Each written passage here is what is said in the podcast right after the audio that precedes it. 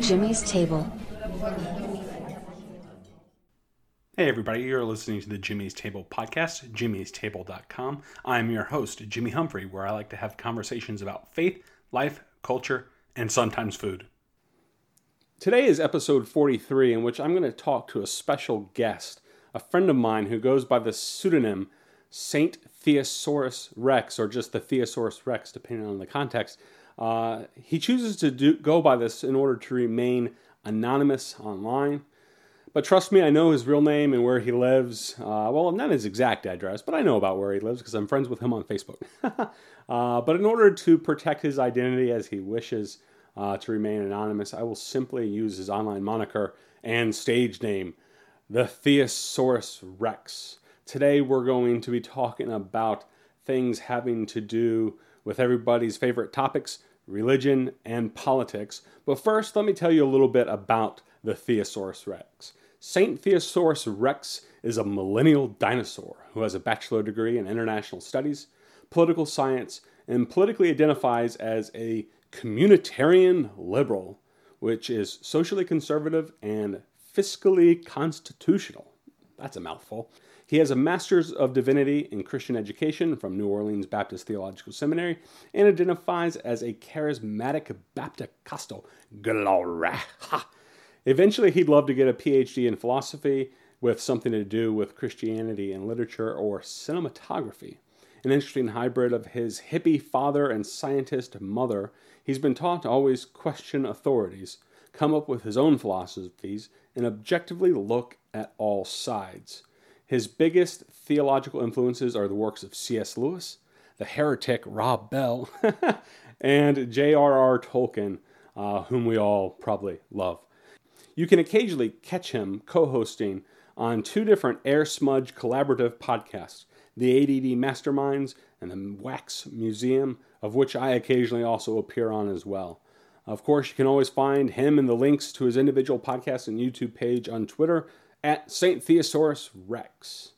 Uh, so, without much further ado, everybody say hello to St. Theosaurus Rex.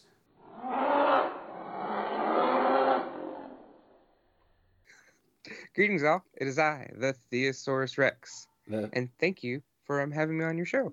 Glad to have you. Today, we're here to talk about everyone's favorite topic politics and religion. I know, I know. Everybody get excited. We want to ask some questions today, uh, and I'll be asking them of uh, St. Theosaurus Rex. I'm particularly interested, being that he has his poli sci background as well as his MDiv, so I'm thinking this is going to be a pretty interesting show. We're going to talk about how faith and politics intersect, what relationship should exist between the church and state, to what degree do they go together, and to what degree, if any, should they be separate? Should churches and pastors be outwardly political? And other such questions. Uh, and I, I, think it's interesting that we talk about this because we, we, we get a little defensive about the entire uh, church and state thing. But I think we forget that the early church, when it made the confession that Jesus Christ is Lord, uh, such wasn't just at least in my opinion, a purely spiritual statement. It was also a political one. Um, and so we don't usually think of today as it's controversial. Jesus Christ, your personal Lord and Savior, and we'd be like, yeah, man, that's that's great if if He is. Um, but that wouldn't necessarily ruffle any feathers, and definitely wouldn't be anything worth killing anybody over. For sure. However, the early Romans were in fact willing to kill men over this confession. And so I have to sit there and ultimately ask, why is this? Why were the Romans willing to kill people over the idea of someone having a personal Lord and Savior, if that's all Jesus indeed was, uh, and simply trying to love their neighbors and be a nice person? Is the kingdom of God separate from all that, or is it somehow mingled in the here and now? Uh, or is it merely just a spiritual kingdom? uh, as many have uh, said throughout the years. Uh, so at this point, you know, I just kind of want to turn it over to uh, Saint Theosaurus Rex here and let him kind of uh, piggyback off some of this. So, what do you think about it, Theo? there is so much. In fact, you could get entire degrees on all of this stuff. it's just there's it's there's there's literally so much to do because there's there is I don't even know where to start. I'm gonna be honest. Well, we'll we'll get with the Jesus Christ as Lord thing.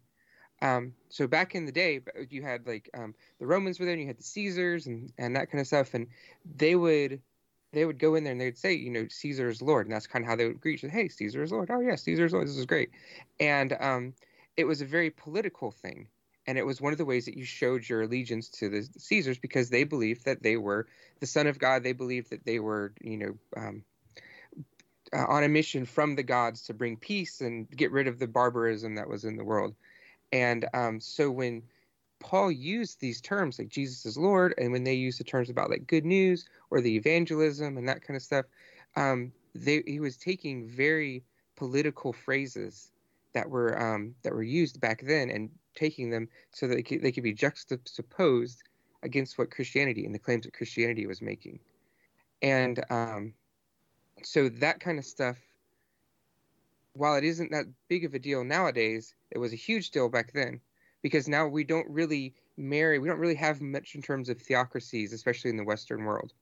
Most of our theocracies that we see now are, are in the like the Mid East, which would be like um, uh, Saudi Arabia, where you've got the church and the state are are married together, where you have your state religion and where you have um, priests or um, imams or whoever that are kind of controlling the thing, and or like how Europe used to be back in the Middle Ages when the Catholics owned everything, and um, so in that case, you were you were willing to kill people because their religion was different than you and that kind of stuff, and that's one of the things that the when the founders came over here, like when the pilgrims came over, they were um, religious refugees, and so then when they were trying to set up the Constitution and set up the United States in general, it was all about you know let's make sure that we we don't have a litmus test for being religious. Let's make sure that we don't have a, a, a, a for sure um, state religion, which is what the First Amendment was about.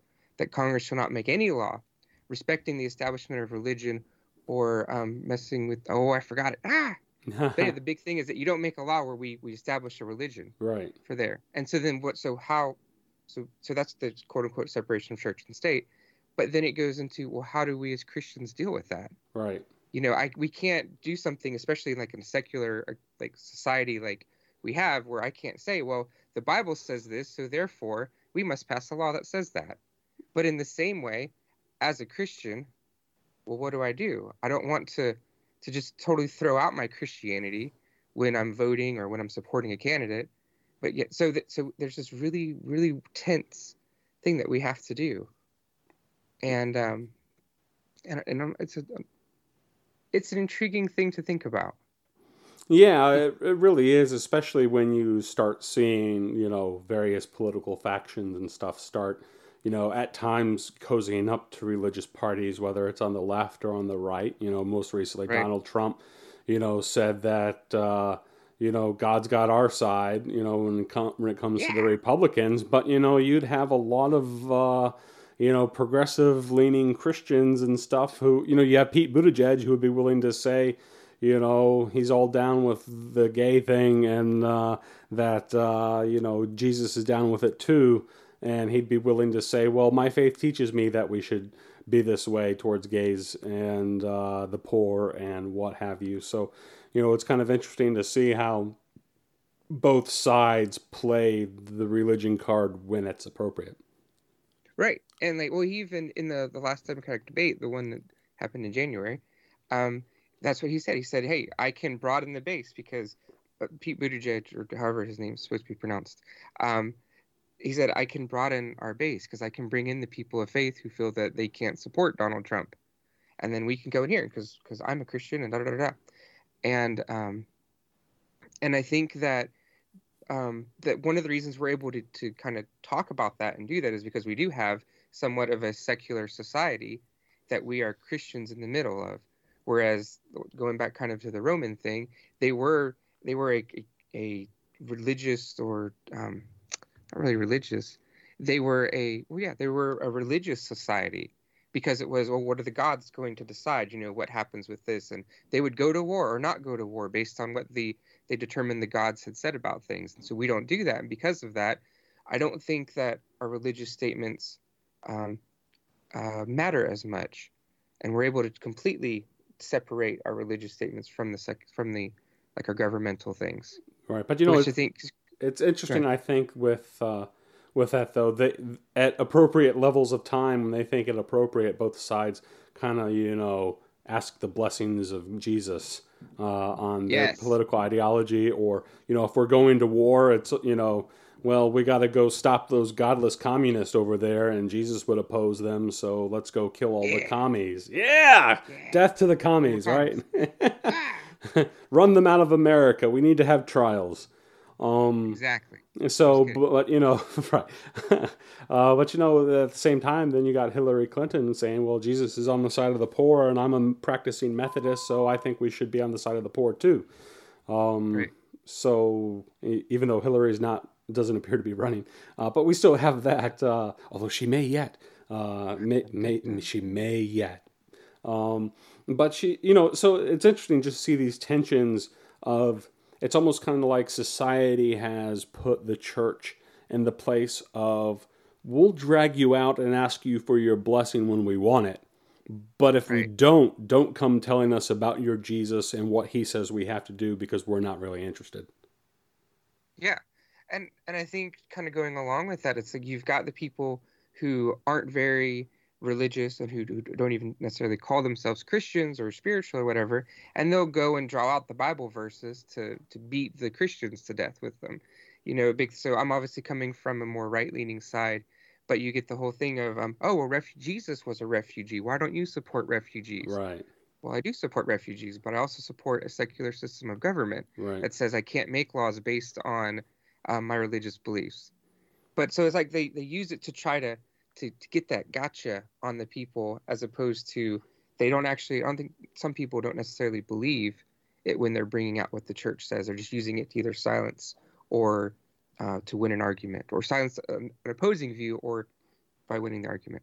Yeah, that's a, uh, that's a good point. I mean, they they're willing to play devil's advocate and or Jesus's advocate, depending on uh, how. Yeah. You, and they're willing to make you dance through a lot of hoops and tell you when it is or not appropriate uh, to have the church involved in the affairs of the state. But you know, it kind of makes me wonder to, to some degree, like you know, maybe instead of the church trying to jump through the hoops all the time to um, say, well, okay, we'll play by your rules when you say we can, and um, we won't when you say we, it's not appropriate.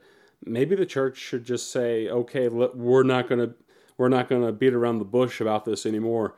Jesus Christ is Lord, and you know we're not just some sort of spiritual entity to give free counseling to individuals who are going through hard times, but you know we are in part uh, a political body. Uh, and whether you like it or not, you're going to have to deal with us on those terms.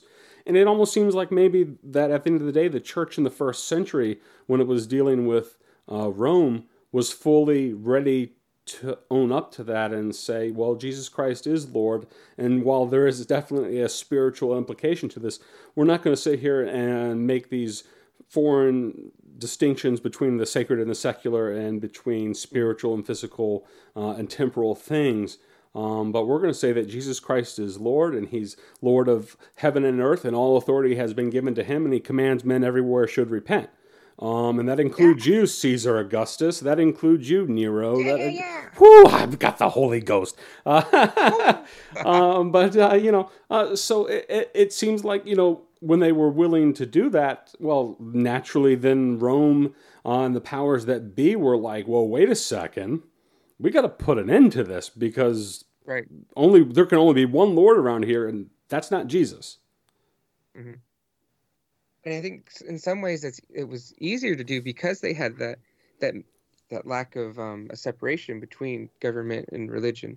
Like everyone kind of accepted that there was some sort of religion or deity or something out there, and so then you were able to to kind of pit the the different deities against one another. You could say, okay, well look, so here's Caesar, and you believe that he's God, that's fine. So look at what he's doing. Look at the people who are suffering and all that kind of stuff. And look at these people who are making peace, quote unquote, in Caesar's name. And there's a whole line of people being crucified out here. Now, let's come over here and we're saying Jesus is Lord. And look, you've got the poor being fed. You've got um, people being taken care of. You've got people of all different backgrounds working together and and just making the world a better place. So which which Lord do you really think? Right. Which one do you really want to serve? Right. And so because we could compare those two, and so it's ah, it's just it makes it so difficult, but also it's a beautiful thing that we have this secular um, and religious like separation in some ways. Right. Because it's difficult because then we can't come from that, that common point of view of saying, okay, yes, there are deities that exist, so now let's, let's compare the two. But then you've also got the the thing of, oh, now I don't have to worry about being killed because I believe in a different deity or I believe in a deity. Right. Um, so it. Ah, Well, you know, it's, It's interesting. My understanding of uh, ancient Rome and the early church and some of the conflicts there was that, you know, early Christians, and this may come as a shock to some people, were actually charged with atheism uh, because they only believed in one God versus, mm, you know, like Rome didn't have a problem with them believing Jesus is a God. You know, they have a thousand gods. You know, if you want to add Jesus into the mix, that's fine with them. But they be, had a problem with the insistence that there was only one Lord and one God, and that was problematic to them because, you know, like, at the end of the day, they were a political body, but they were also uh, their politics found unity through their pagan religion and belief in the Yeah. deity of Caesar and things of that nature. Well, and then with the Romans, they were also like, yeah, um, you can do whatever you want as long as you you uh, respect our stuff. Go ahead and you can believe it. You want to believe in your thing, that's fine, but don't make it go against mine. Right. And whereas Christianity holds that there is one deity, Right. and that is it, and all the other ones are fake. And that's like when Paul was on Mars Hill, he was able to say, "Hey, look, you guys talk about I, here's the unknown God. You got the statue to him right there. Well, let me tell you, let me introduce you to him." Um, but then when we go and make those negative claims, is where, um, where they got in trouble, and that's kind of where we get in trouble today too, where we say, "Yes, yes, you can. You're free to do, you know, what you want to do. You have that that right, but it, what you're doing right now is sin. So." You, you probably shouldn't do that. And then people, oh, well, that's terrible. How could you dare say something that I like is sin? what right do you have to do to do that? Right. You know, it, it, it makes me kind of think as I kind of try to wrestle it with it here in my mind, like, you know, the they didn't mind back then of the the different beliefs about Jesus and stuff so much, so long as he wasn't claiming to be the exclusive Lord of heaven and earth and all authority. Um, and they didn't mind uh, the the polytheism of the day and all the other gods. And if Jesus was just one of many deities, they are fine with that. But it almost seems like today, where they they had, or back then they had uh, uh, fixed deities uh, as part of the state, whereas today it's kind of like we would say it's secular, but I would say the the secularism of our state is is borderline re, a religious conviction um, that the state has uh, in order to continue to justify its own existence and its laws and how it behaves. And so maybe to some degree it almost feels like, you know, where the early church was told you just have to swear by the genius of Caesar and we're not going to Yeah. feed you to the lions. Well, now we're kind of in a position in the country where, um, you know, the, the, the government demands that we, you know, ask, acquiesce uh, their secular mindset and say, okay, we're willing to talk to you only as you do it on secular terms. And sometimes I wonder if that, you know, more or less isn't the same thing as the government in some ways and insisting on a secular humanistic sort of philosophy towards government. Um, you know, in some ways asking us to participate in government uh, in the same way that Caesar used to demand that people swear by his genius is, is saying, okay, we're going to meet you on your secular, just purely rationalistic enlightenment view of the world. Um, is that, you know, maybe some degree us, you know, bowing to Caesar and swearing by his genius and offering a sacrifice to him at some level? I don't know. What do you think? That is a very interesting point that I had not thought of. So as you're over here describing, I'm like, oh my gosh, let me see. Oh yes, yes, okay, that does. Ooh, that's not good. right. Um, But I, I think you're right, um, because you get the thing where like people and they they make their claims like, yes, you can be a Christian in politics, but you better not legislate anything based on those Christian beliefs. Right. And it's like, whoa, whoa, whoa, whoa, whoa.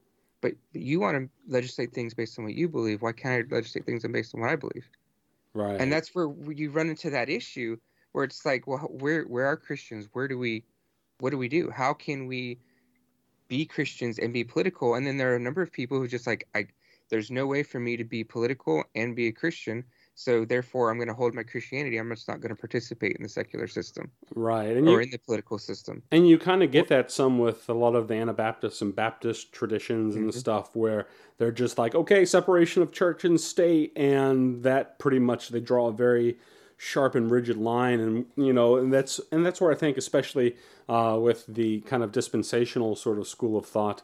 Uh, not to get that overly academic, but for those of Oh, those, wow. who, those who know uh, what dispensationalism is, it's kind of like you know they insist on there being a spiritual kingdom, and you'll often hear that, when- and, and many well-intentioned, I think, pastors and scholars who say, well, you know, the kingdom of God wasn't this what the Jews expected, and Jesus was really just trying to show them it was a spiritual kingdom, and they misunderstood that. And part of me is like, no, when Jesus claimed to be the heir of David's throne, that wasn't just a purely spiritual claim. That was, Right. you know, a very re- that that was a physical throne. That was a genealogical based throne in which, you know, a man named David ruled a, a physical geographic kingdom. Um, Yeah. And and so to me, if like if Jesus's uh, mess- messianic claim, his Davidic claim, is ultimately, you know, in that same vein, then it is, I think, wrong for us to kind of make this this uh, I would borderline say Gnostic sort of division of spirit and flesh,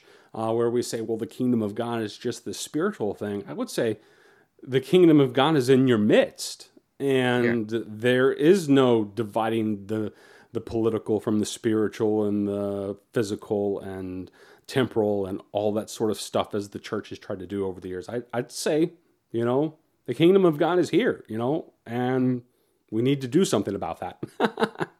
Right. And and I think ultimately we we will go under a theocracy, right. but it'll be a theocracy under Jesus.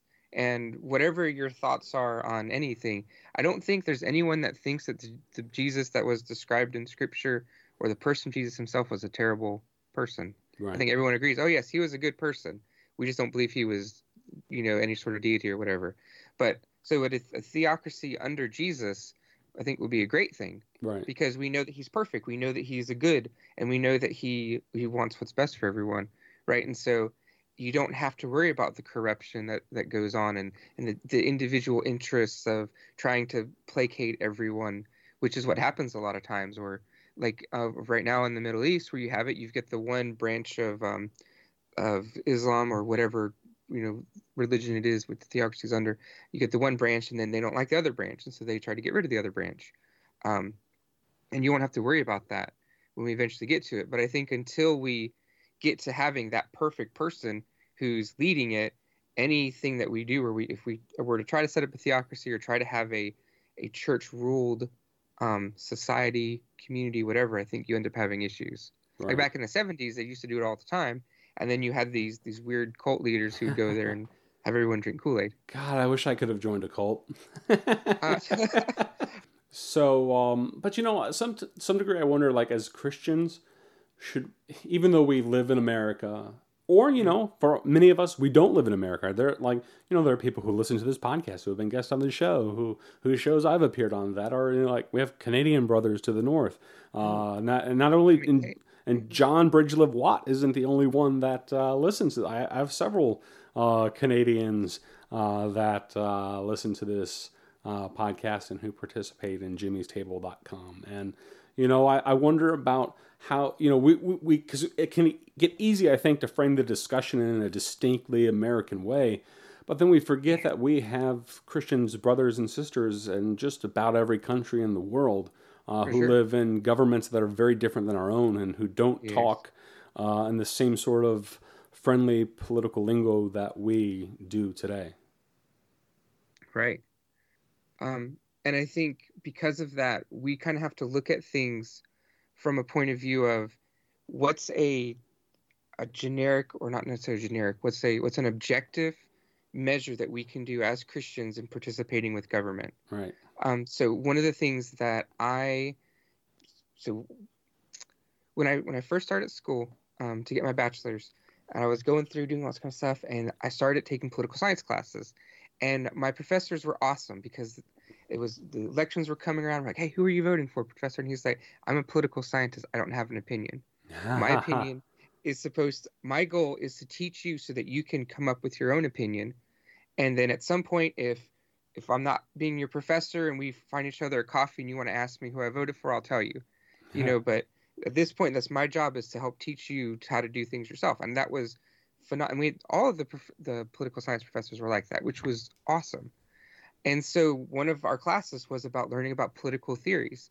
So we had to go through and read about all these different ones. And so um, the the communitarian liberal idea is kind of the that of cause, sorry because I was really trying to reconcile. So I was trying to balance. Well, how do I what do I do with my Christian beliefs when it comes to us me living in a secular society, and um, and so I had to think about okay, cool. So what do I? So I believe that in order for Christianity to thrive, we need freedom to be able to, to do these things. Right. And um, you know what works best?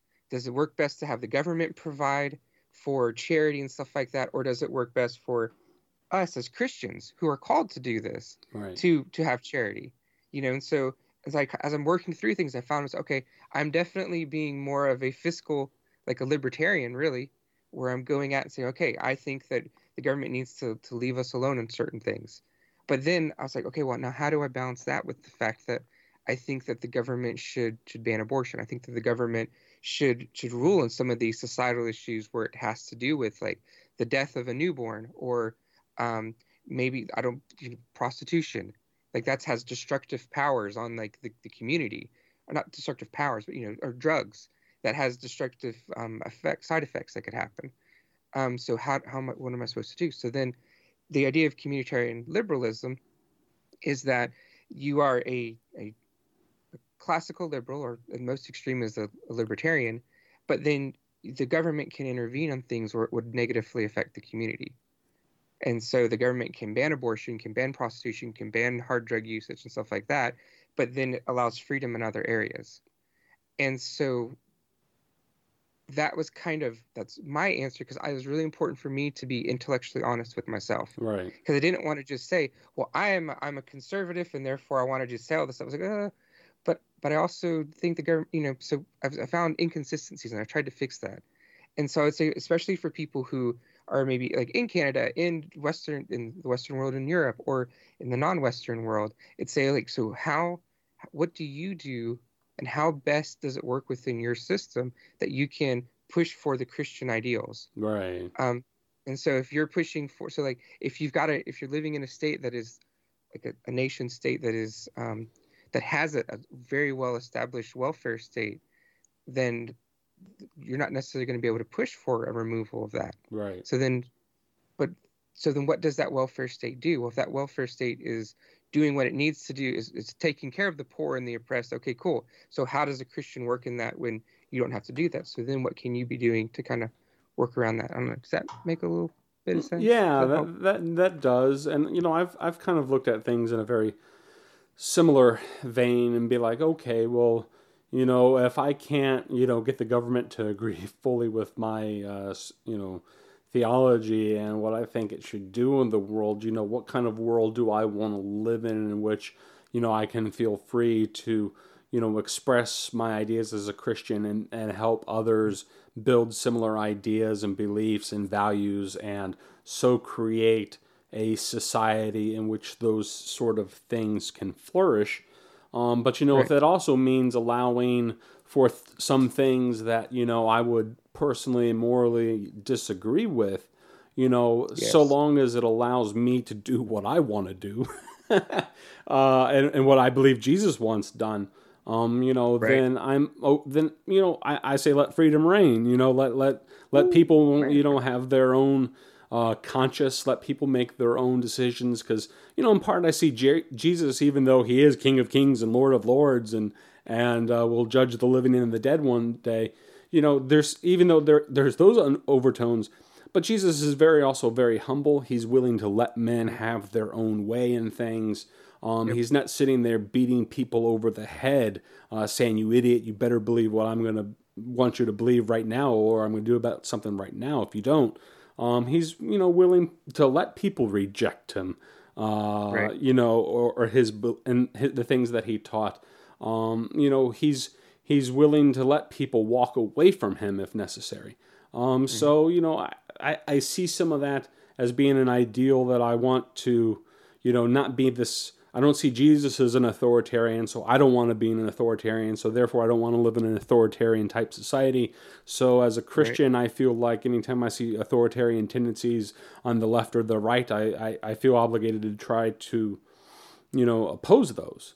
Um, mm. because, but I, at the end of the day, I'm doing them because partially because I think that if I don't, then it, there's it makes it harder for the kingdom of, of God to flourish. So, you know, I kind of lean towards a libertarian sort of perspective, I would say, on a lot of political things.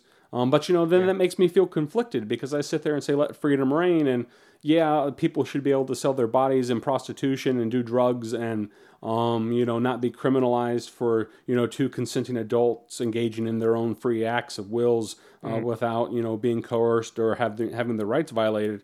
You know, if they want to do that, then let them do that but at the same time in saying that i think man that sounds so awful because because I, I know jesus is against drug use and jesus is against prostitution. So why should i encourage the government to allow the government allow people to do the things that break jesus' heart and ultimately kind of go against uh, his word? And and really if if jesus is lord and and you know in some sense there is some sort of theocratic state that exists even in the midst of all governments across the world through the church um, you know, am I fighting against the things I therefore believe? Uh, and I'm fi- like I'm fighting with one hand for one thing and one hand for another. Like you should be able to have sex with whoever you want, but Jesus says not to. like, right. Um, and so I, I feel really conflicted, and I sit there and think, whose kingdom am I trying to build anyway? You know, if I'm if yeah. I'm trying to make these sort of concessions for our society, um, you know, if I start aligning myself with certain political individuals or parties or affiliations and stuff, you know, am I at the same time working against the kingdom of God itself? It that that's and that's the struggle that that I struggled with too in finding it just because it's like, well, what do I do?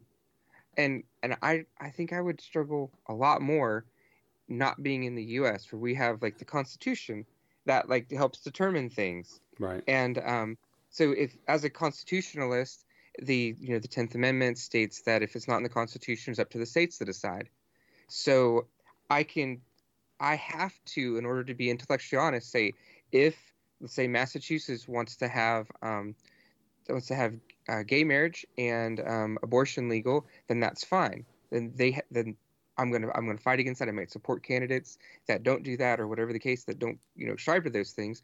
But in the same way, I have to I have to say okay, fine. This is what they want to do, and that's what they're gonna do. Now, in in the state where I live, down in the South, I'm gonna support the candidates that that don't do that. I'm gonna vote in a way to make sure that kind of stuff doesn't happen because it is against my beliefs. Right. Um, and so we have that kind of that protection to where if it's not a federal law, then then you can you can move to a state or go to a different place where that kind of thing doesn't have to happen. And um, so that's, and then when they say, well, aren't you just letting your religious beliefs get in the way? It's like, well, no, I'm I'm supporting my beliefs in the same way that you're supporting your beliefs, and then it's just it's up to the people to decide.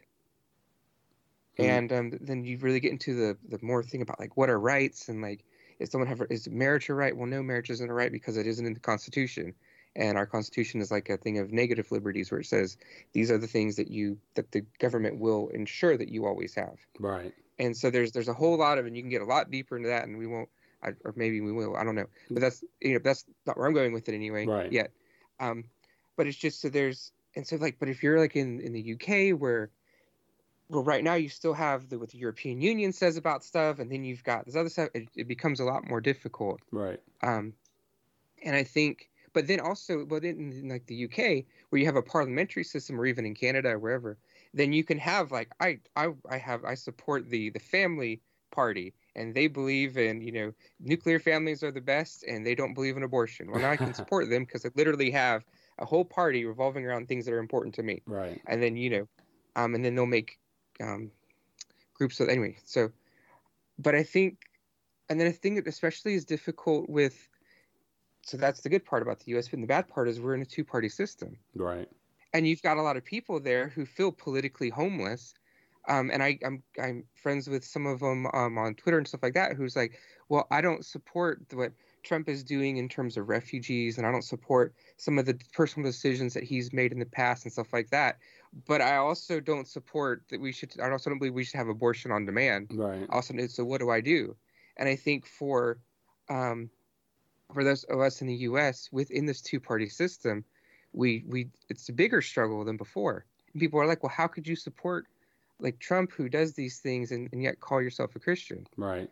And it's one of those things where it's like, ah, you know, I I'm not electing the Pope in chief. I'm electing, you know, commander in chief. Right. And yes, there are some moral failings for sure, but is what he's and it's one of the really the lesser of two evils. Right. Um, and Yeah. so and I think that also but also I think a lot of times that hurts our Christian witness doing the lesser of two evils. Right.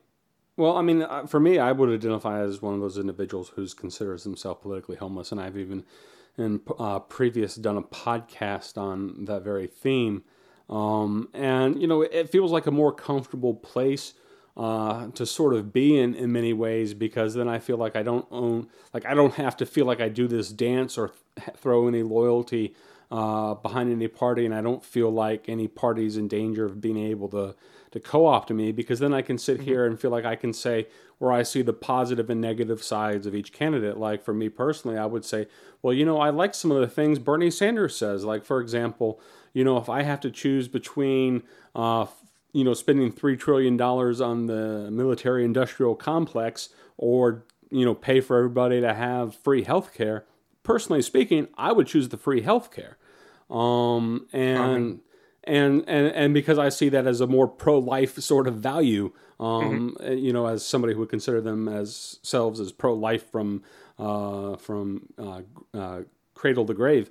Um, so like you know, but at the same time, I would say, but I'm also against uh, his um, you know universal health care because I believe um, it involves you know maybe I wouldn't go so far as to say what libertarians say with and say it's theft um, because I believe you know the the it- it's commonly said it's theft to take taxes from individuals, but you know I believe if if the people have uh, the power and give the power over to the government as the sole monopoly of power, then you know the exercise of the government in that power, you know, isn't always going to be a thing of theft. But anyway, um, or something of the, along those nations. I'm still working on that idea. Right. Um, but but well, re- the, the con- it's part of the social construct that we're in. Right. The social contract that we've signed by being U.S. citizens. right. So the government we're, we're giving the government authority to do these things. So yeah, you're right. It's not it's not theft in all cases. Right. But but at the same time it's like, you know, I believe that Bernie Sanders' ideas create a nanny state, fosters a, an unhealthy dependence on the government. It makes the government this big, almost deistic sort of entity um, that people start looking up to. Um, but then again, at the same time, you know, he's all about abortion um, and some other things that I'm squarely against. So, like, but uh, you know, in theory, I could see myself, even though I wouldn't, uh, voting for him over Donald Trump because I hate Trump's immigration policies. I hate Trump's um, foreign policies uh, when it comes to uh, trade. I don't believe him to be a, a, a fair trade guy, um, or uh, I'm sorry, a free trade guy. Um, But at the same time, neither is Bernie Sanders. Bernie Sanders would actually Right. probably agree with most of what Donald Trump has done and would want to go further um, when it comes Right. to state protectionism and stuff. So, you know, I see myself, you know, liking some things though that Trump's done. Like, you know, I think he's been good for taxes and the economy uh, overall, even with his anti-trade um, sort of stuff. But I, I feel like you know, so I, I- see where I can go both sides. But at the end of the day, part of me is like wondering, am I just going to stay home next election and only vote for local guys and just, you know, write in none of the above for president or some other offices because I find all the candidates really bad, and I just can't bring myself to hold my nose and vote for any more anybody anymore because I, I don't want to do that. You know, I don't want to hold my nose. I want to vote for somebody that I believe represents me and my values, my beliefs, and would do the same thing I'm doing, uh, or same thing I would do if I were in their place. Yeah. And and that's the, the big problem with the two party system. Like if because you, you do have some some lesser extreme like people on the Democratic side, like Tulsi or Yang or whoever, and um, but there's no way they're going to win because right they're just they're polling so low and stuff. Um, I do think in, in terms of something that you.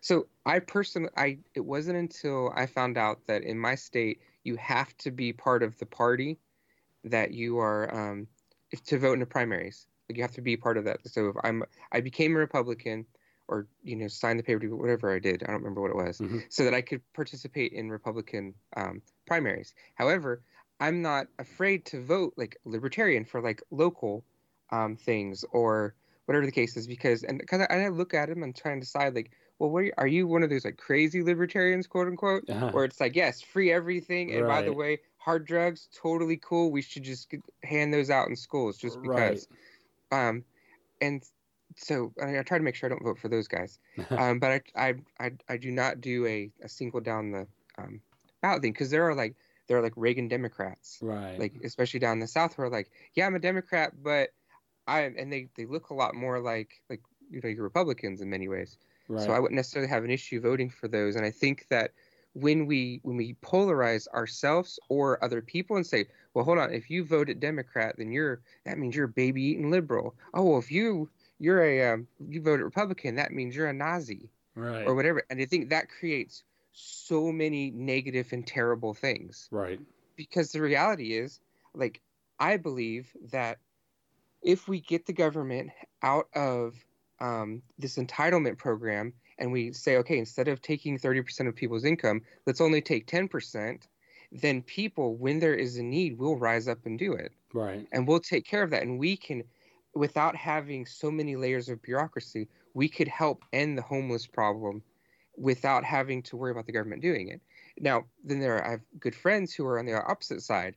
And their thing is, well, no, people won't give it because people are selfish, right? And that's the Christian beliefs. The Christian, you know, think that people are inherently evil.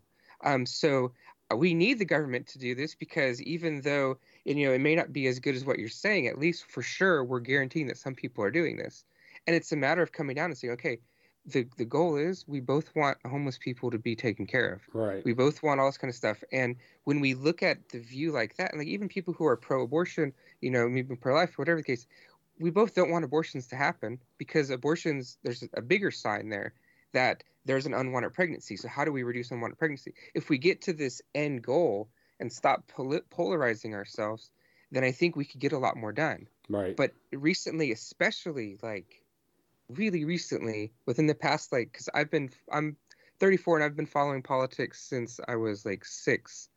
Um it's been it's we've gotten really nasty.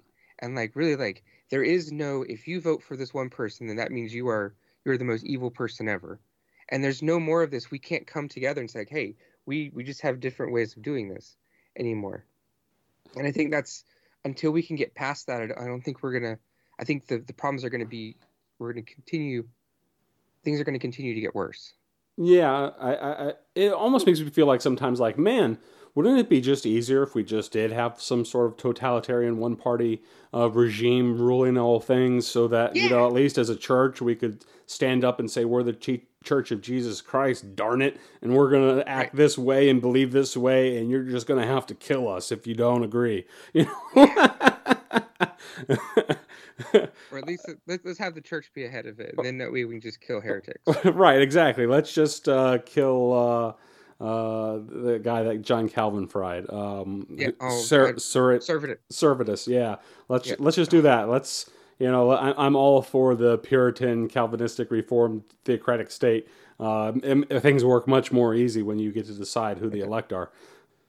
So yeah, I mean, and to me that's why like the infinite complications of these debates this is why I have a real hard time with just people saying, "Oh, you liberals this," or "You conservatives that." You know, you um, or oh, is God a Republican? God a Democrat? Which whose side is God really on? Like, part of me is like, God's on the kingdom of God's side. That's Exactly, who God, that's yes. who God is for. Um, and God's not trying to back the Republicans. He's not trying to back the Democrats. Obama's not the uh, anointed one, and neither is Trump. Um, but yeah, to kind of what you're saying with is God a Republican or Democrat? No, God's on His own side, and His own side transcends all this kind of stuff, Right. and it it's, transcends the pettiness of it because it's like you know, does it like? And I've talked before about like what real like what Marxism is versus like communism, and Marxism is this thing where like there is no government set up. It's just everyone's doing the right thing for everyone, and um, Man, I don't sign me up. poss- No. exactly right but that's that's the way it would be under god because like we know that so god would have all the power and he's like okay everybody you're going to do your thing and no one's doing things evil because by the time that we get to this point we're going to have a new body and and it won't matter and we're not going to be selfish. And and so god's like yeah well you know what? I i don't care about your government way of taking care of the homeless. It's you have to take care of the homeless. Right. and if the government does it that's great but what are you doing? And it's and that's the thing it's like so i think we just we pick a topic and say okay well this is the way that god would do things. And no and, and it's kind of like back in the um you look, i think it was the uh in the book of john um peter's everyone's like hey what are you doing for this? I, well you, you said that john would like live forever and jesus like stop, stop, stop, stop, stop. i don't if i say john wants to live a million years he's gonna live a million years. You follow me. And so it doesn't matter like if we're if you've got a Republican in charge, you've got a Democrat in charge, and fighting against this and like which way is the right way to do stuff. It's, no, no, no. It's are you doing what God has called you to do at this time? And so it doesn't matter if the government's taking care of the homeless. Are you going out there to take care of the homeless too? Right. Are you still giving your money for these things? Are you going and are you signing up? Like if you're against abortion, then you need to be signing up to to help. What are you doing to help the kids who are in situations where they feel they have no other need but to get an abortion? Right? I don't I don't like the whole the Demo like Democrat, but like a lot of people are like, well then if you don't like abortion, then why aren't you adopting a ten kids? People don't have the ability to adopt ten kids. Right. But are you serving into a place to help people so that they don't feel that that's their only option? Right. And if you're not, you don't have to adopt ten kids. But if you're not doing that, then you you are you are being a hypocrite in that. Right. You know, I feel like the entire gotcha cancel culture sort of thing makes Oh, it it's re- so makes it really terrible, and I won't get too much into that because I'm gonna as far as cancel culture because I'll be on John's show uh, next week of talking about cancel culture. Um, I guess. I'm so lucky. What a lucky guy I am. Um, uh, but uh, you know, I, I the, just the pettiness and mean spirit of it all. Like, you know, I I grew up in a household where, um, you know, folks regularly yell at the news screen, and Yeah. You know, and and now that we have Facebook, we can sit there and not only yell at the news, but then repeat on Facebook what we're yelling at the news. Yeah. That- That's the best. That's Yeah, I, you're I mean, Democrat. yeah. Uh, and so much of the conversation that goes on out there seems to be centered around just this yelling at one another. But you know, part of me is like, you know, I I I. I I feel our identities are so caught up in that it's so hard to divorce it. And if Mhm. if you were to tell you know a Christian that no, you can't be a Republican and no, you can't be a Democrat, they would almost not know what to do with themselves when it comes to uh, a political theology of, of and how the kingdom of God you know operates in this world because they, they need the Republican Party or they need the Democrat Party and they need the government. Um, and Right. to them, those things take precedent over the kingdom of God because the kingdom of God is just, you know, more or less something to teach you how to be a good neighbor and then go to heaven when you die. Yeah. And it's not anything that anybody would possibly kill you over. Right. you know, And- Jesus Christ is Lord. Not, not, I mean, that we're not going to kill you over that. Okay. Well, good. I'm glad I'm not killed over that. Yeah, I, I like But the then list. there's no urgency to it. Right.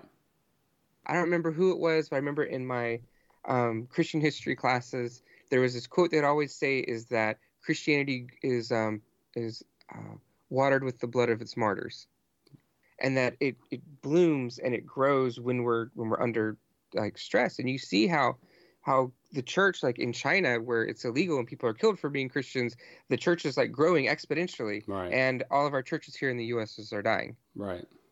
um, because there isn't that pressure because we get a little too comfortable.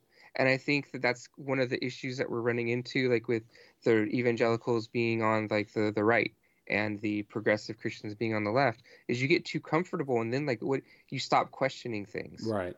But then you've got the people on the other side who they aren't interested in getting you to question things. They're interested in getting you to say something and screw up so that they can say that you're a terrible human being. Right. Well, and so then we're running into this terrible setup. Well, it's like you know, I, I believe as the church, you know, we should be making both Republicans and Democrats comfortable, or uh, I'm sorry, uncomfortable. Um, and yeah. they they should feel like almost like to some degree that that Christians shouldn't be able to be involved in the Republican Party or Christians shouldn't be able to be involved in the Democrat Party because we should our confession of Jesus Christ as Lord should be just almost too much for them to handle. Like I should right. be able to sit there and say as a Christian, you know, um, you know, I side with the immigrant, and that should make uh, the Republicans uncomfortable. And you know, as as somebody who doesn't believe in uh, you know killing or anything like that, um, being a pacifist, you know, that should really make uh, Republicans uncomfortable with me. Right. But at the same time, I'm against abortion and um, you know, I'm against big government, and, because I believe the only big government we should have is the kingdom of God. Yeah. Uh, the, the pa- pastor needs a nice house, and you know, um, uh, but uh, you know, so the Democrats should be uncomfortable with me and just be like, maybe this party isn't for you. Maybe you should find somebody else. And you know that leads me back again into my politically homeless camp. And and and I see how it goes because even as you know somebody who's kind of a low level leader at the church, um, you know my church kind of you know tries to say we're all purple when it comes to yeah. political parties. And a lot of churches take that stance, and I think in many ways that's a good thing. But I think also at the same time that is the church just kind of saying we're not going to talk about politics. Let's just all get along. It's all about jesus. And none right. of nothing that jesus has anything to do about really has anything to do with the political realm. So let's just disagree over politics and focus on the gospel.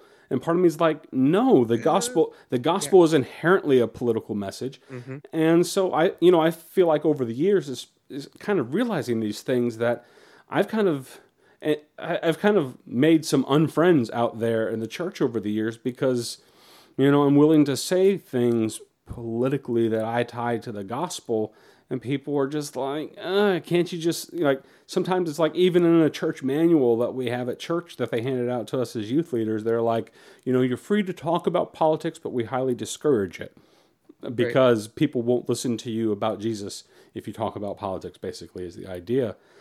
And I get where that's going because there are certainly people who won't listen to me uh, and anything I have to say about Jesus because I've said some awful things about Trump or I've said some awful things about Obama. Uh, and I right. call out both the left and the right. And so people, so like, you know, I don't get as much traction as I used to when I was just kind of one sided or when I right. was leaving politics out of it. But you know, over the years, I've just grown increasingly under the conviction that the gospel, yes, it's a spiritual message. Yes, it's about the new birth and, and, and you know, the coming of the kingdom of God and repentance and being covered in the blood and filled with the Spirit and, uh, you know, growing in personal holiness and all that fun stuff. But at the same time, there's a, an inherently political dimension because of the confession that Jesus Christ is Lord. Right. And that, that means something. Right. Because if Jesus Christ is Lord, that means that that he he gets to kind of define a lot of things about our lives right? He gets to determine well yeah you have the freedom to do this but you you shouldn't do this. Right. And then that's where we get into something that's like yes well you have the freedom to make as much money as you want but um excuse me mr in this case republican you you have to give away most of that. Right. you don't need this, your fifth house. Right. And then in the same way you yeah live life sleep with whoever you want but you're not supposed to do that outside of marriage. Right and marriage isn't allowed in, in that type of thing. And so you you do, and I think so.